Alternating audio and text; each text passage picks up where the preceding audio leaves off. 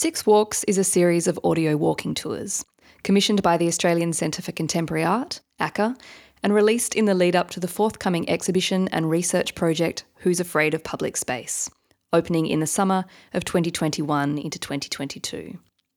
Continuing ACCA's series of big picture exhibitions, Who's Afraid of Public Space explores the role of public culture, the contested nature of public space, and the character and composition of public life itself, engaging with contemporary art and cultural practices to consider critical ideas as to what constitutes public culture and to ask, and who might it be for?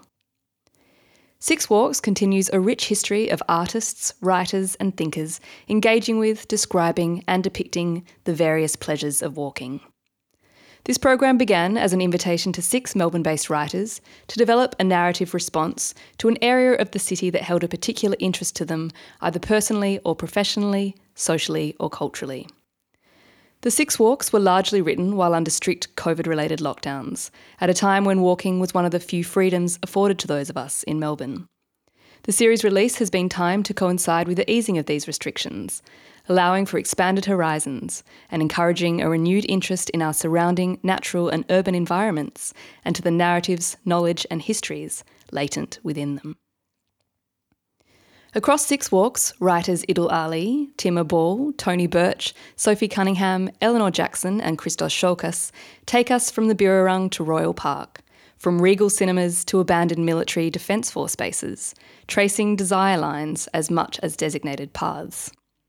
They tackle concerns from public housing to motherhood, colonisation, migration, gentrification, restoration, surveillance, resilience, leisure, and pleasure. In following their words, walking becomes a form not only of art and literature, but of thinking, observing, research, remembering, poetry, protest, mapping, and making. What is revealed is a complex portrait of Melbourne as a city that is constructed from diverse, diverging, and overlapping cultural, social, political, economic, and historical paths. Christos Tsiolkas first got to know the city by falling in love with film. In his walk through the laneways, streets, and arcades of Melbourne's CBD, Christos recounts the memories of early childhood trips to the cinema with his parents, teenage escapes from the suburbs to cinemas in the city, and his own discovery of secret quarters and spaces. The cinema is a space of dreaming. It is also an art infused with eroticism.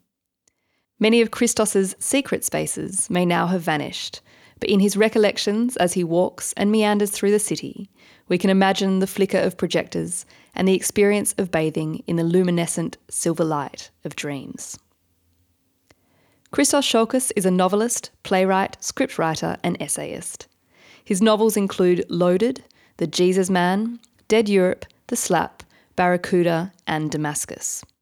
His other books include Jump Cuts, an autobiography, co written with Sasha Soldatow, the short story collections Merciless Gods, a monograph on the Devil's Playground for the Australian Screen Classics series, and a monograph on Patrick White for the Writers on Writers series. His work is published internationally, and many of his novels and stories have been adapted for the stage and for the screen. Christos is the film critic for the Saturday paper. Six Walks has been conceived to be ideally listened to in situ, with headphones on a personal mobile device. Maps, directions, and access notes are included with each walk to assist with orientation. ACCA reminds participants to be aware of their surroundings and to adhere to road safety guidelines at all times. Please note that when undertaking a walk, Participants must assume personal responsibility for any liability, injury, loss, or damage in any way connected with their experience of Six Walks.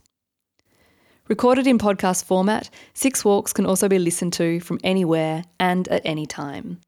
Text versions of each walk are also available for download. An advisory note for listeners that this piece contains strong language, sexual references, and adult themes.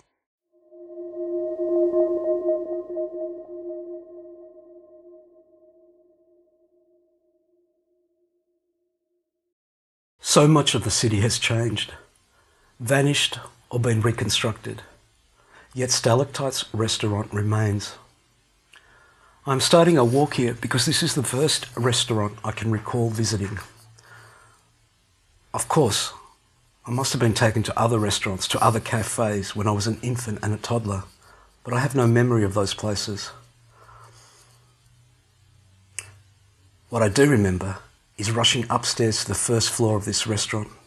My mother calling out to me, Christo, prosek Christo, be careful. And then stopping in astonishment, looking up and being bedazzled by the ceiling. A dozens of papier mache stalactites dangling above the tables. To my child's eyes, it seemed magical that we had indeed entered an enchanted cave. Years later, I will be with a group of high school friends. We'll be devouring souvlaki's after a long night of dancing and celebration. And my friend Tasha will look up and remark, Man, it looks like someone's vomited across the ceiling. We will all burst out into hysterical laughter. I won't confess that once I thought it was an enchanted realm. I'd already learned to guard my secrets. I grew up in North Richmond on Lincoln Street, and there were two reasons for coming into the city when I was young. Most Sundays, my parents would take my brother and I for a long walk into town. We crossed Punt Road, and again, in my child's imagining, as soon as we walked into East Melbourne, it was as if we had entered another world.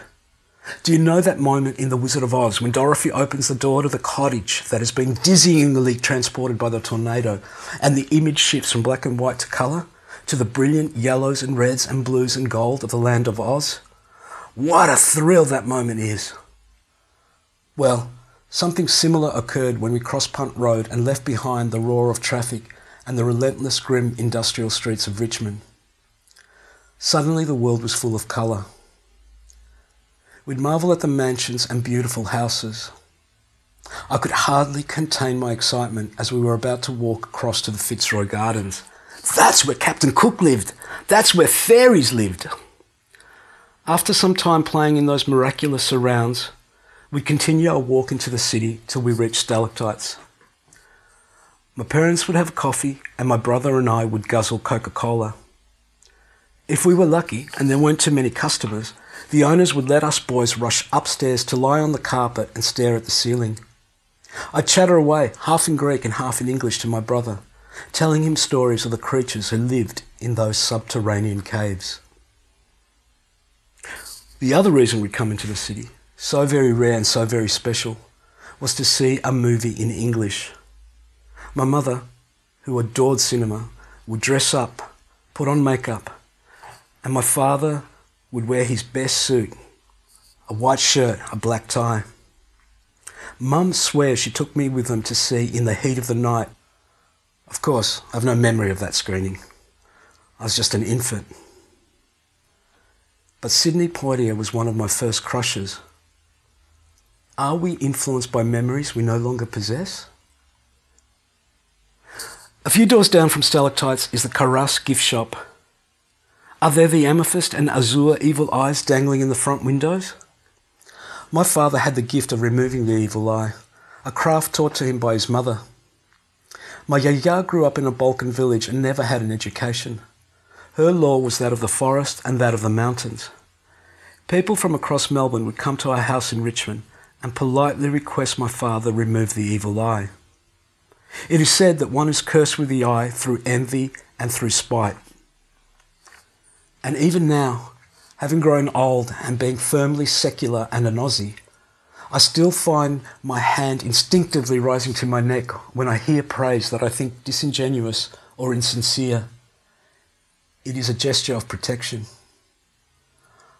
I can't tell you how to remove the evil eye.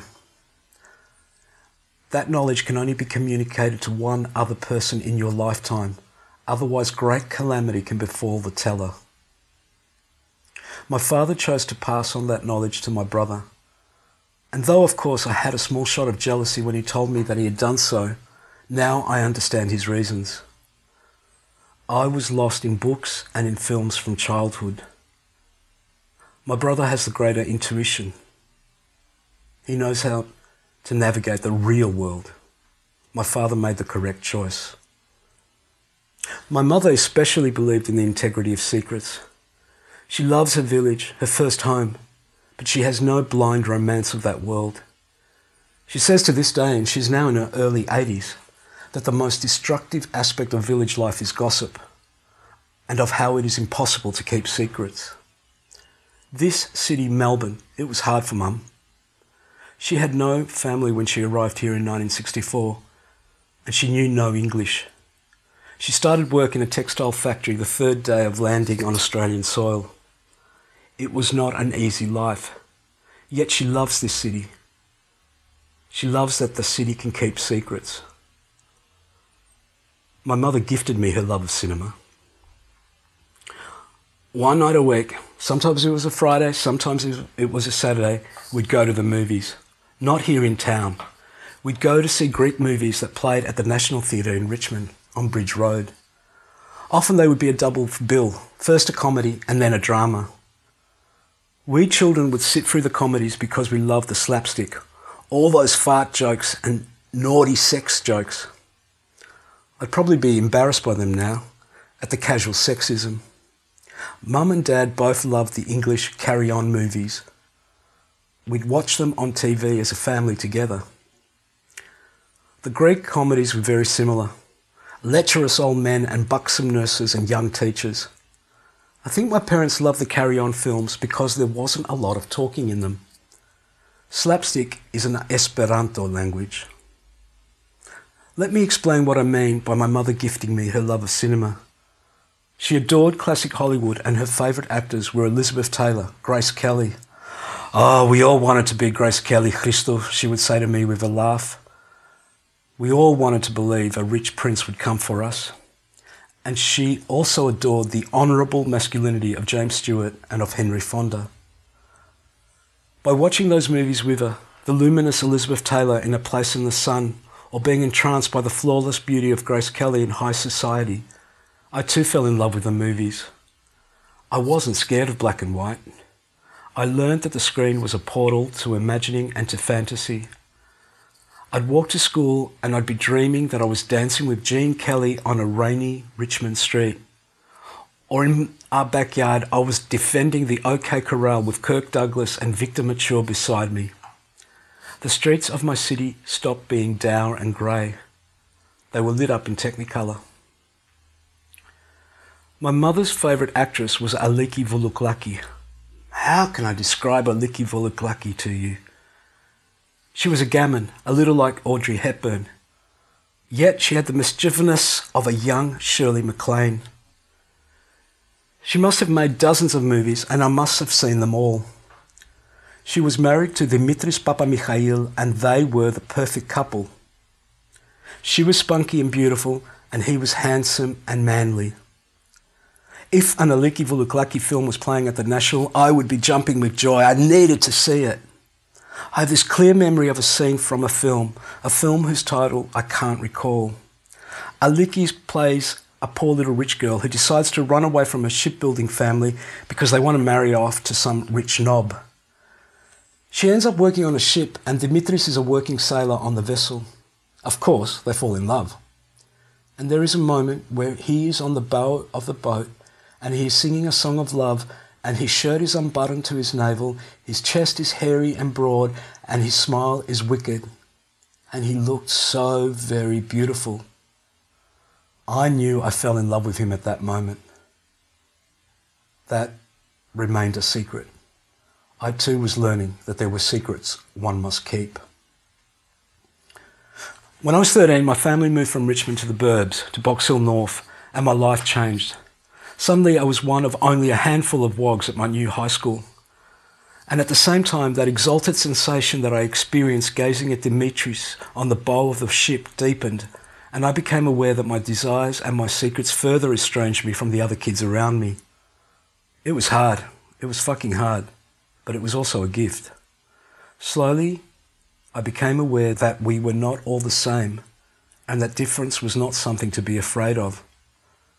Books help, and so did coming back into the city. Every weekend, every weekend without fail, I would take the train into town and come to the movies.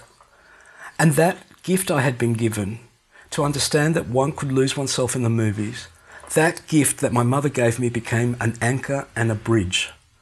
Rather than wanting to see the new Star Wars or the new blockbuster, I started to search out different kinds of movies. Movies that would make sense of my life. It was such a different city then. I'd get off the train at Flinders Street and the streets would be oh so quiet. I recall the boom of a wind blowing down Collins Street or Bourke Street. And sometimes you could walk a whole block and not see another living soul.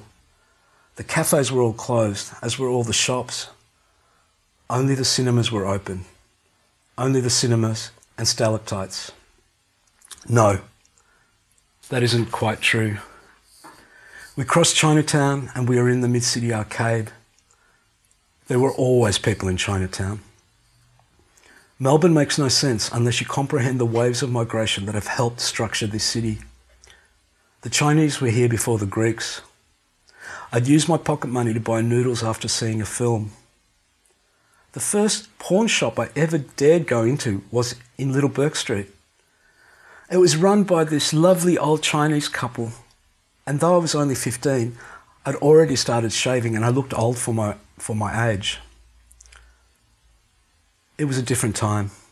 No one asked for ID back then. The shop is still there in Chinatown. It sells mobile phones now.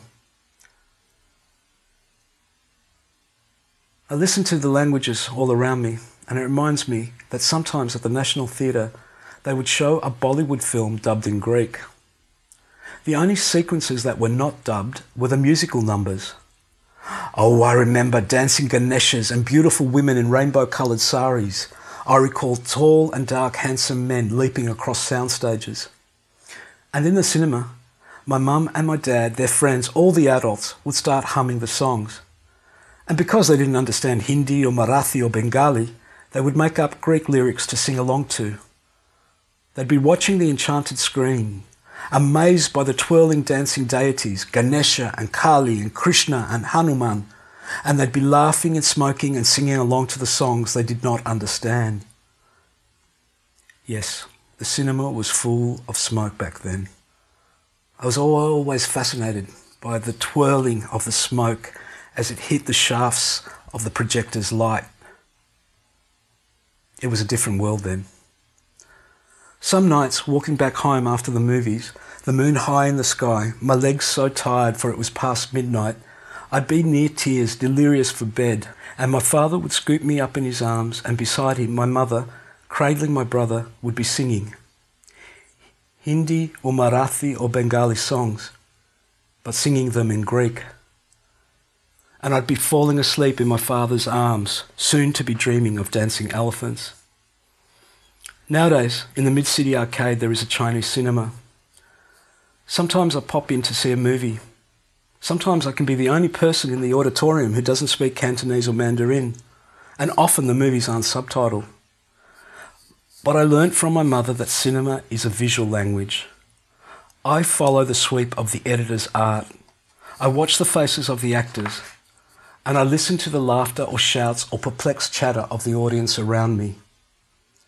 Like that audience long ago at the National Theatre in Richmond, everyone speaks during the movie.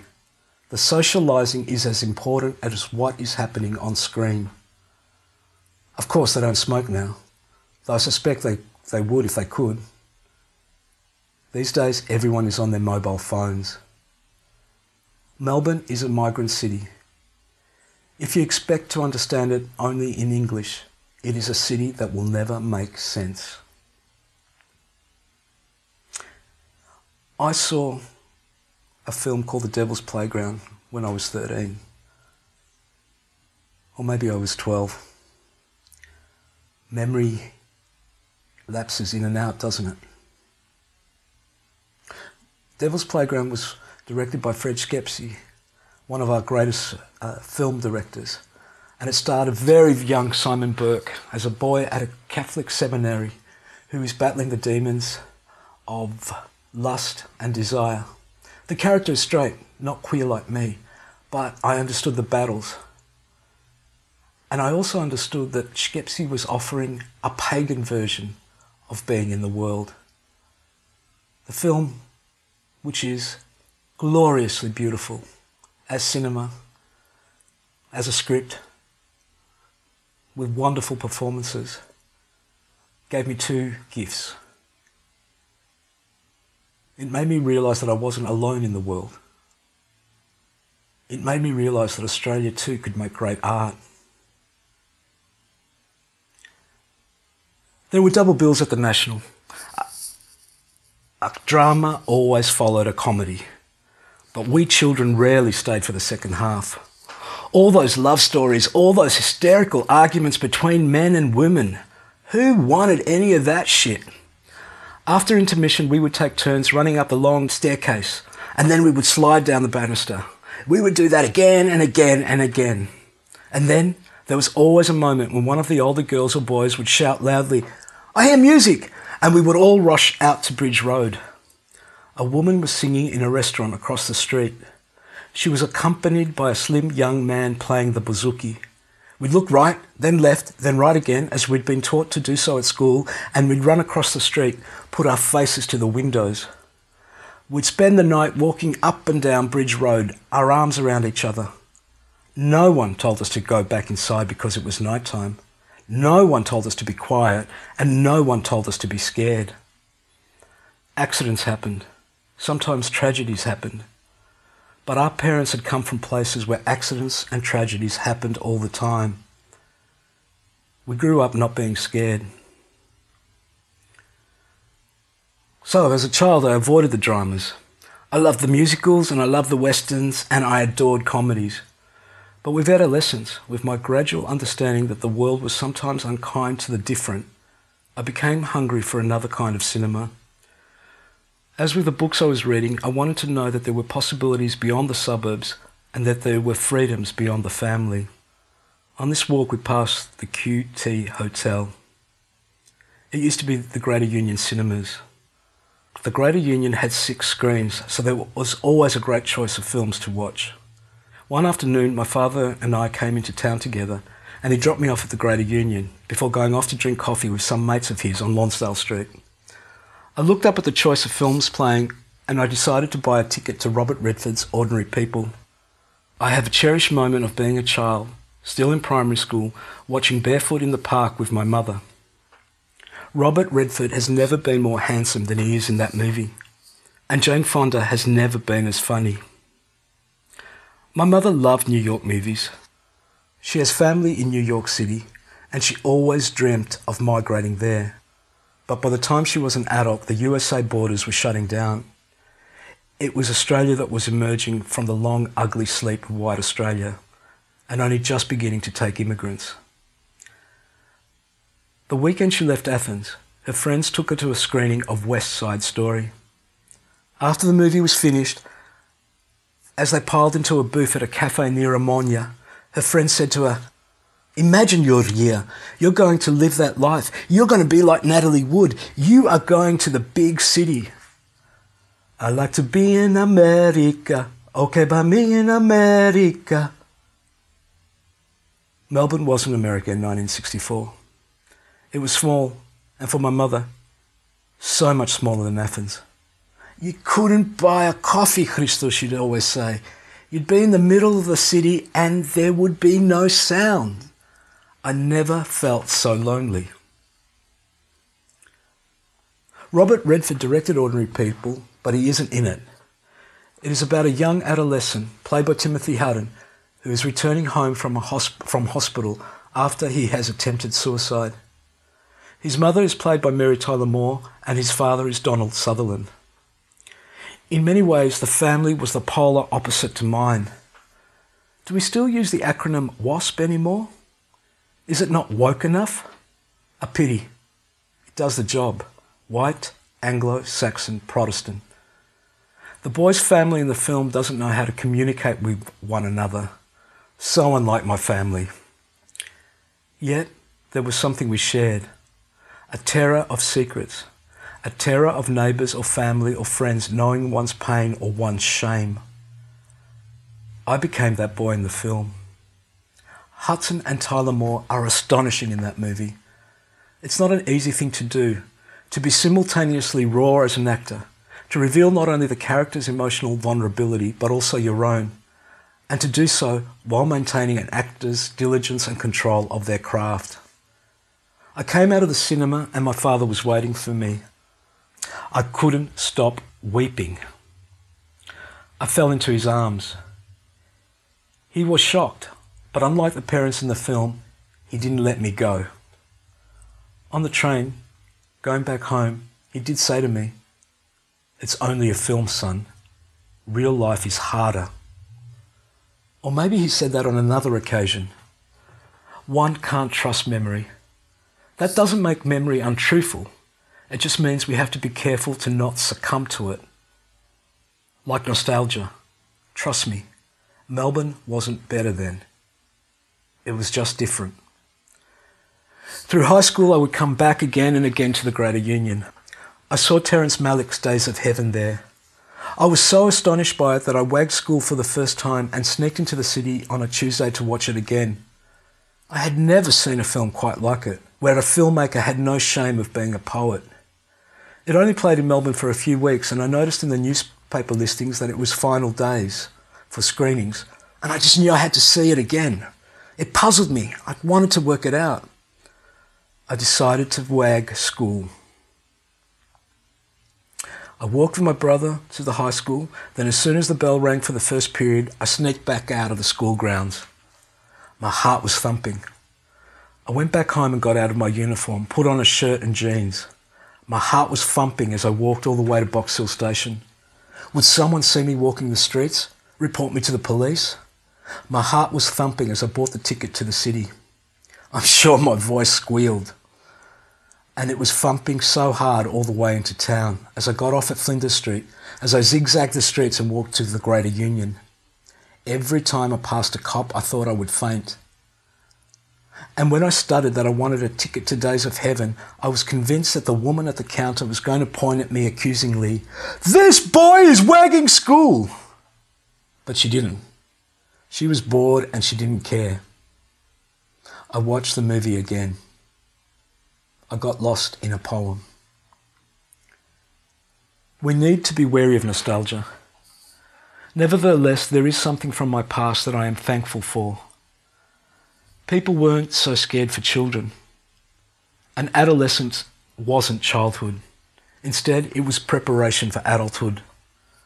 My father wanted to see Apocalypse Now. He didn't love movies with the same passion my mother had for them, but he had a lot of time for the war film, and the movie was written about in the Greek press.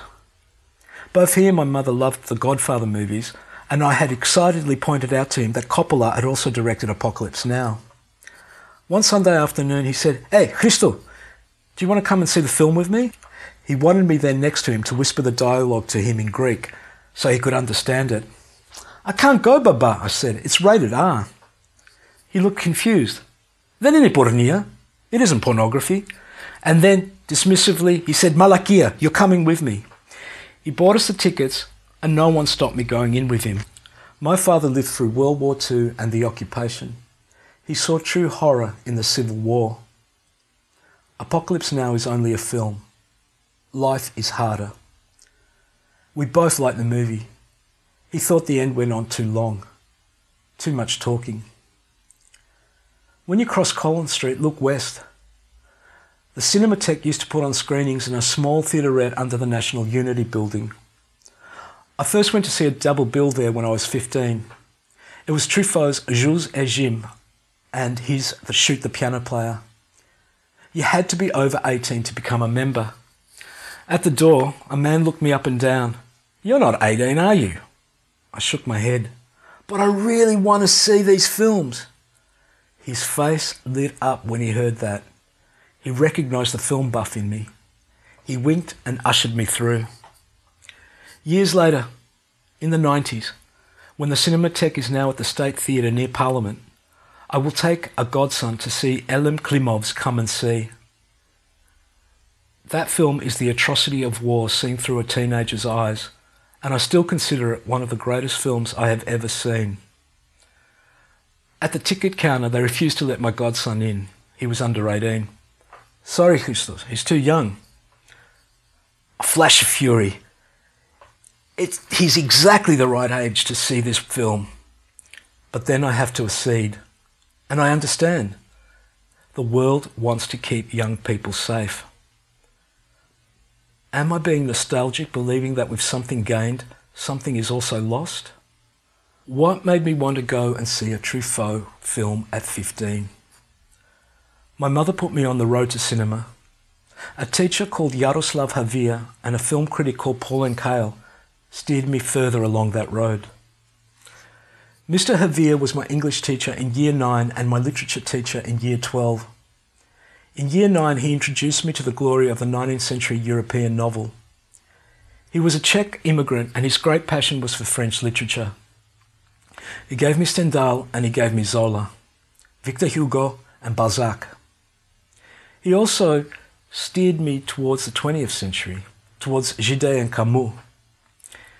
His wife too was a great reader and she talked to me about Cocteau.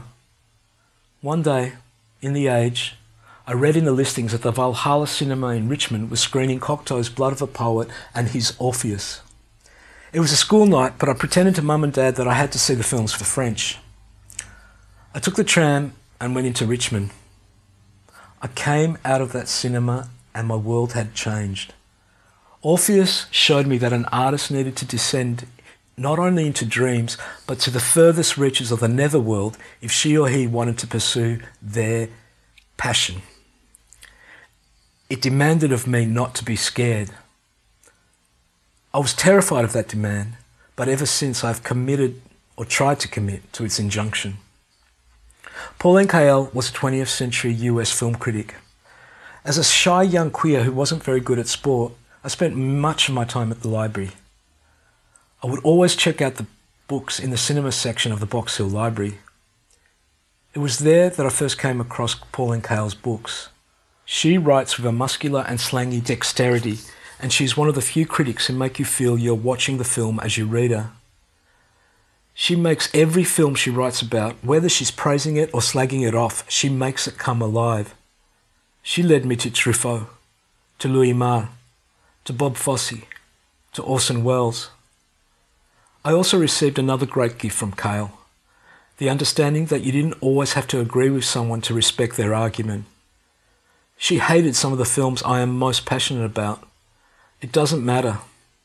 The older I get, the more thankful I am for this gift. It seems a kind of heresy these days to stake a claim for the importance of heterodoxy and good faith disagreement.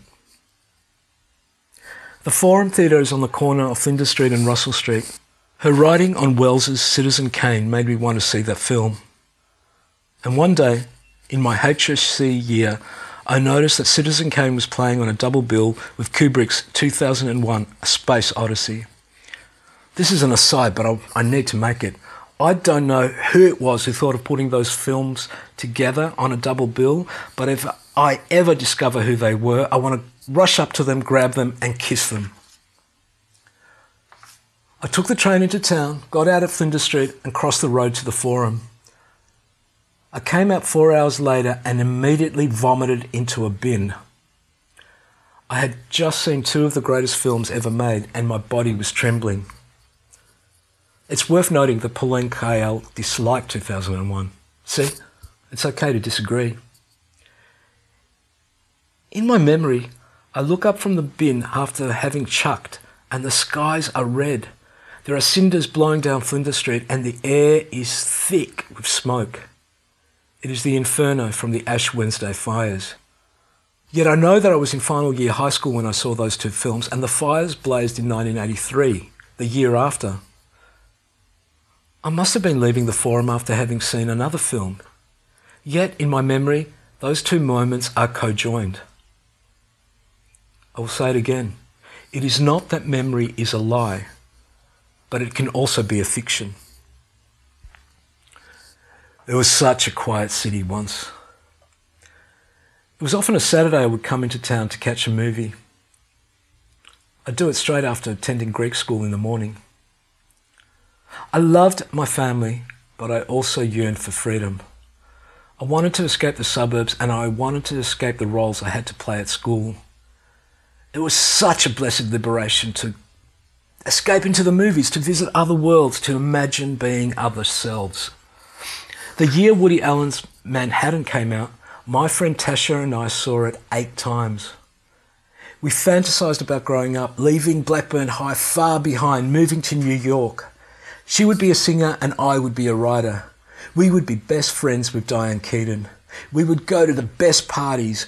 We would listen to jazz and we would be part of chic and subversive salons. Our boyfriends would be punk rock singers.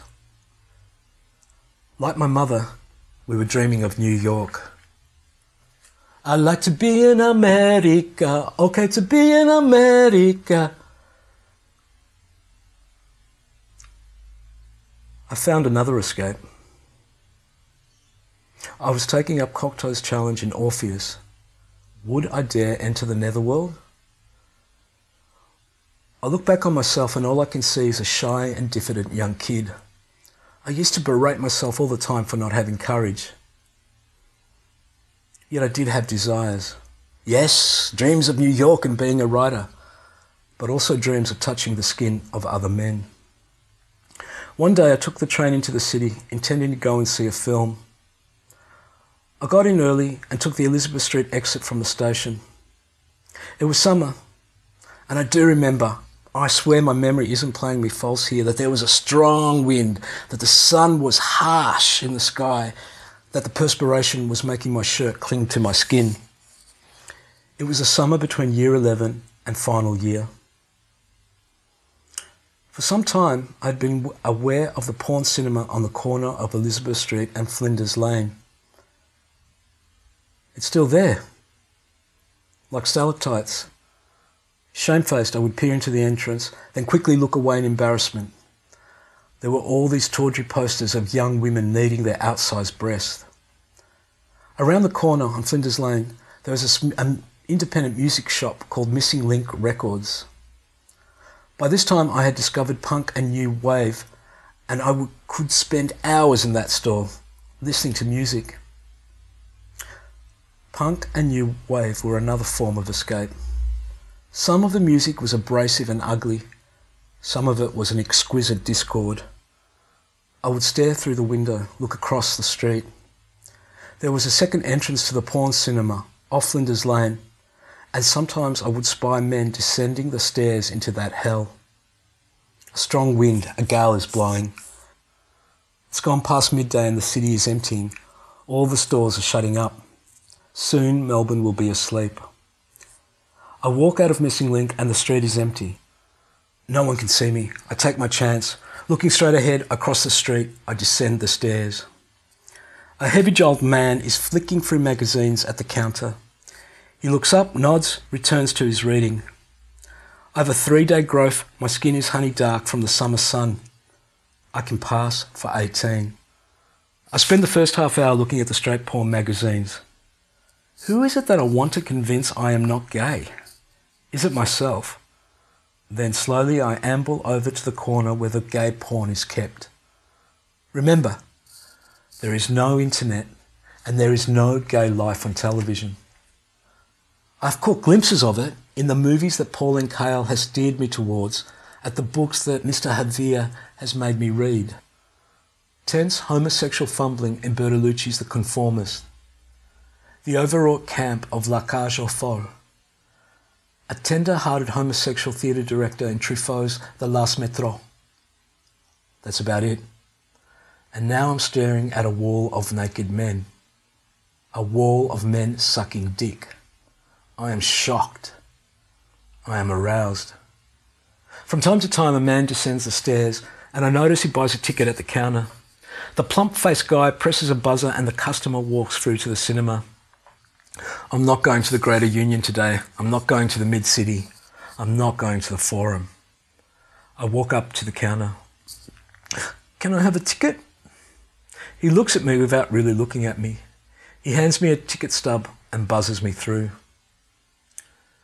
There is a small corridor and then the cinema doors. My heart is thumping. My heart is thumping so loud. I push open the doors. The sound of moaning on the soundtrack is a din. On the small screen, a man and a woman are having sex.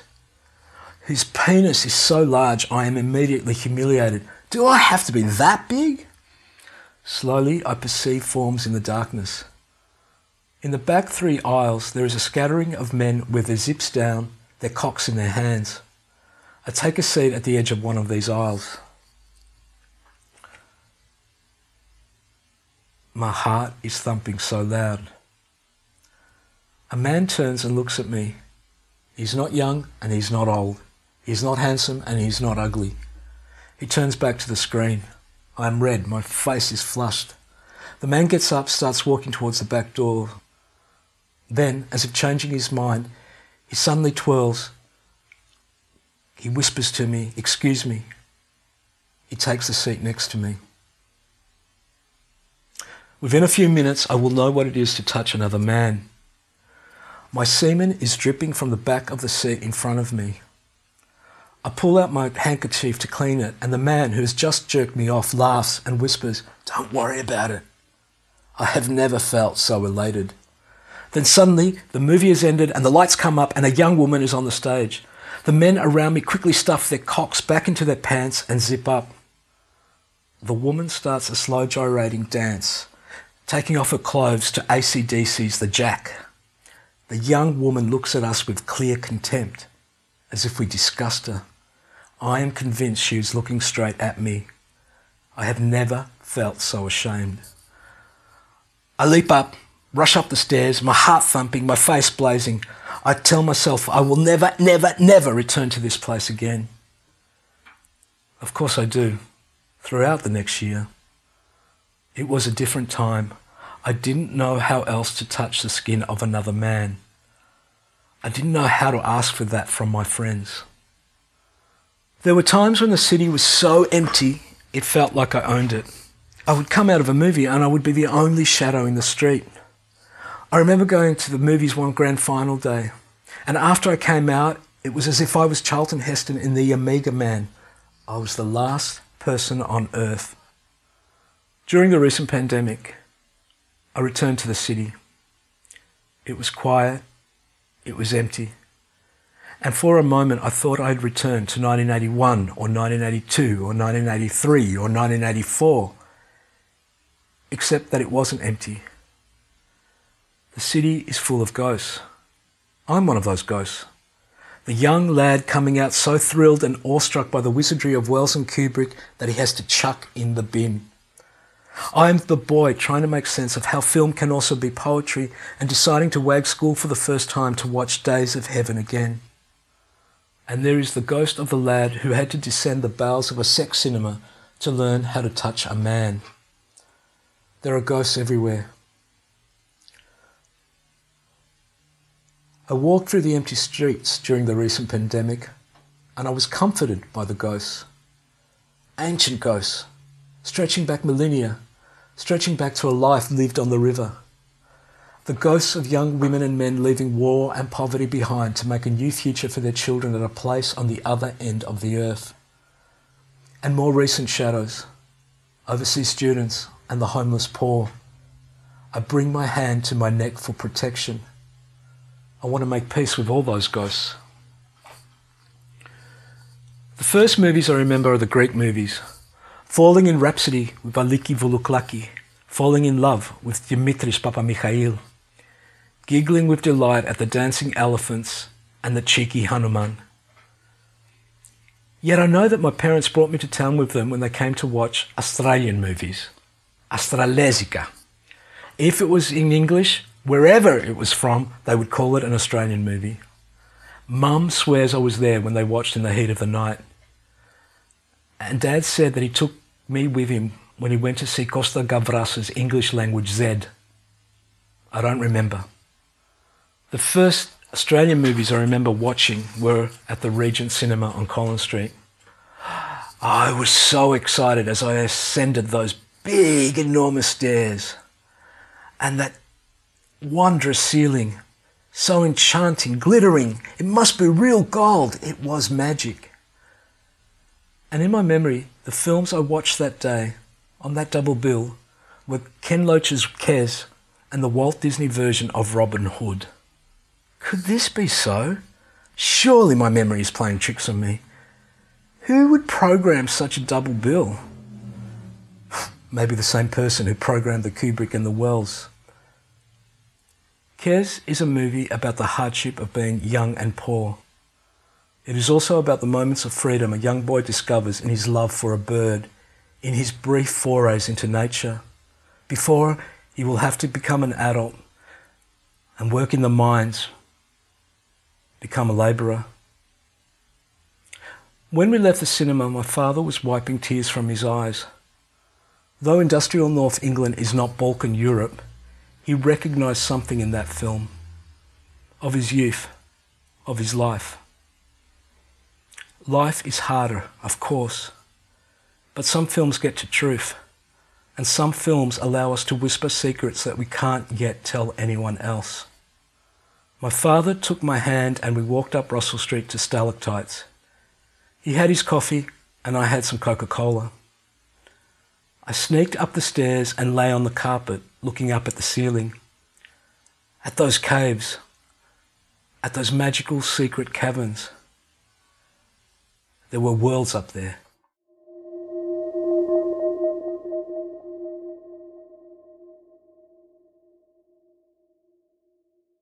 Six Walks has been commissioned by the Australian Centre for Contemporary Art as part of the exhibition Who's Afraid of Public Space.